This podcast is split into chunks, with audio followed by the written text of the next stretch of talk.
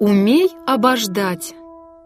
Жили-были себе брат да сестра, петушок да курочка.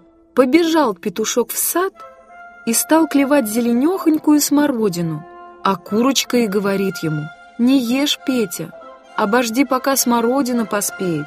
Петушок не послушался, клевал да клевал и наклевался так, что на силу домой добрел — «Ох!» — кричит петушок, «беда моя!»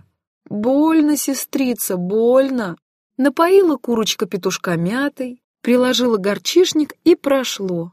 Выздоровел петушок и пошел в поле. Бегал, прыгал, разгорелся, вспотел и побежал к ручью пить холодную воду. А курочка ему кричит «Не пей, Петя, обожди, пока простынешь». Не послушался петушок напился холодной воды, и тут же стала бить его лихорадка. На силу домой курочка довела. Побежала курочка за доктором.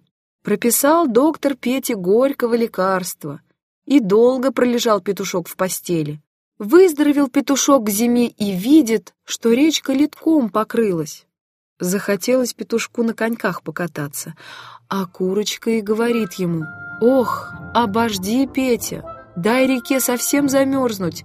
Теперь еще лед очень тонок. Утонешь. Не послушался петушок сестры. Покатился по льду, лед проломился, и петушок бултых в воду. Только петушка и видели.